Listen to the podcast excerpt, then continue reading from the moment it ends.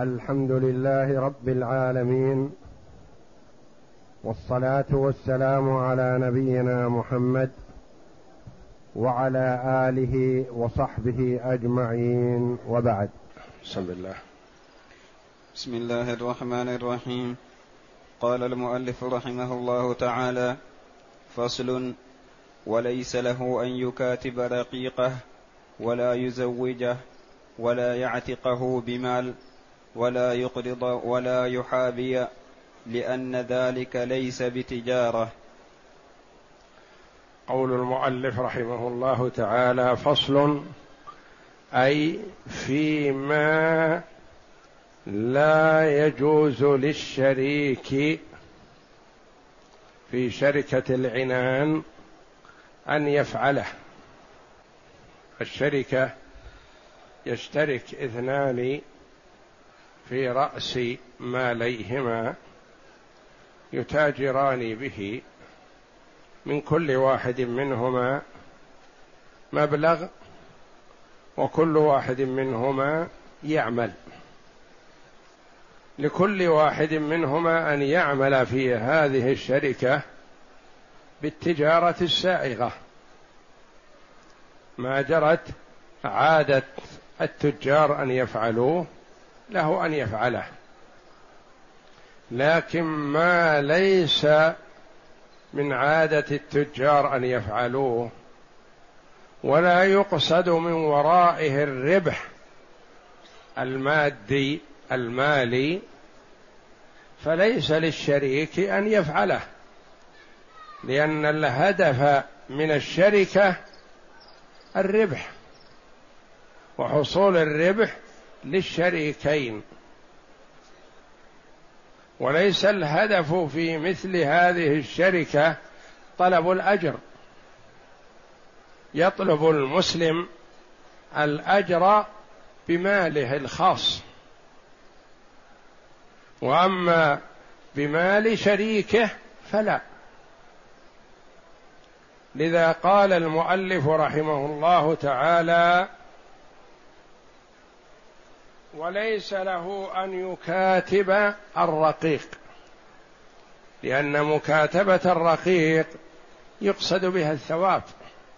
والله جل وعلا يقول وكاتبوهم إن علمتم فيهم خيرا. والمكاتبة والكتابة ودين الكتابة هو أن يعتق السيد رقيقه على مال يدفعه نجوما. يقول مثلا إذا سلمتني عشرة آلاف مقسطة على عشرين شهرا مثلا كل شهر خمسمائة ريال فأنت حر.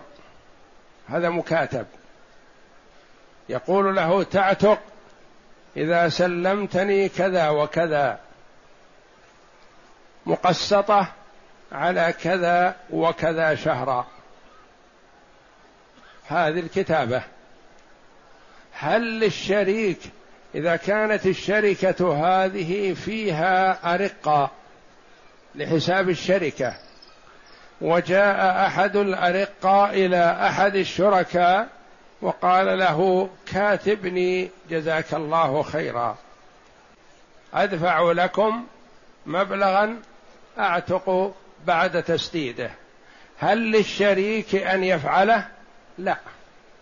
إن هذا ما هو مقصود فيه الربح المادي والتجارة وإنما هذا ربح أخروي. افعله من مالك لا تفعله من مالك ومال شريكك. لأنه لابد في المال المصروف لوجه الله تعالى أن يقترن بنية نية الثواب.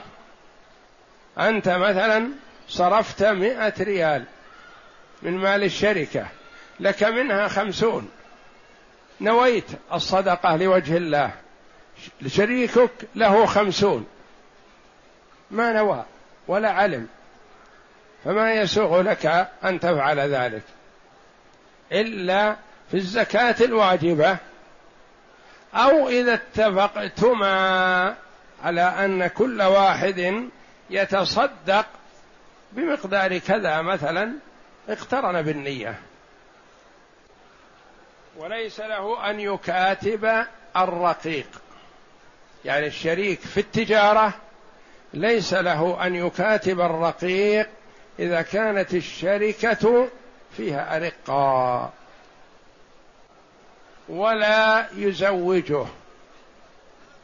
ليس للشريك أن يزوج الرقيق الذي يعمل في الشركة لأنه لا مصلحة للشركة في تزويج الرقيق وربما يكون على الشركة ضرر يحتاج إلى مهر. ويحتاج إلى زيادة نفقة ويتعلق به حقوق الزوجية. والشركة تريده أن يصرف وقته كله في العمل للشركة والتجارة فليس له كذلك أن يزوجه.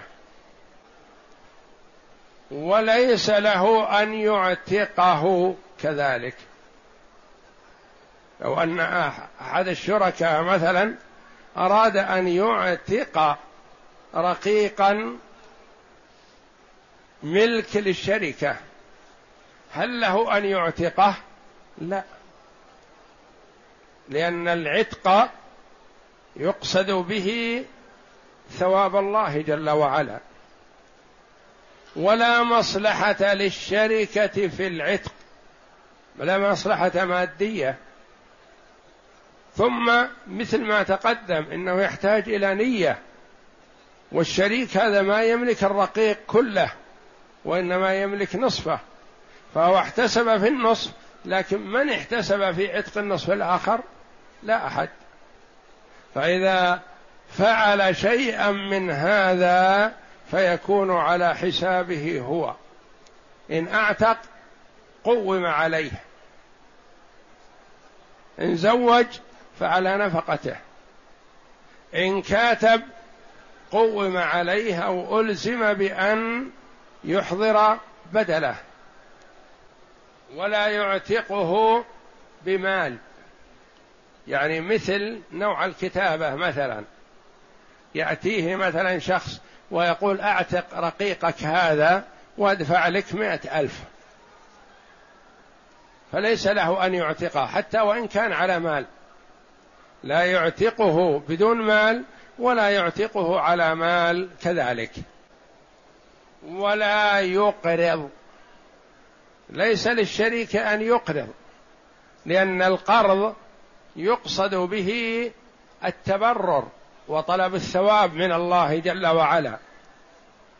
والشركة والعمل بين الشريكين مقصودا به الربح. فمثلا إذا كان رأس ما للشركة عشرة آلاف. أحد الشريكين جاءه قريب له وقال أقرضني ألف والآخر قال أقرضني خمسة آلاف والآخر قال أقرضني ألفين ذهب مال الشركة.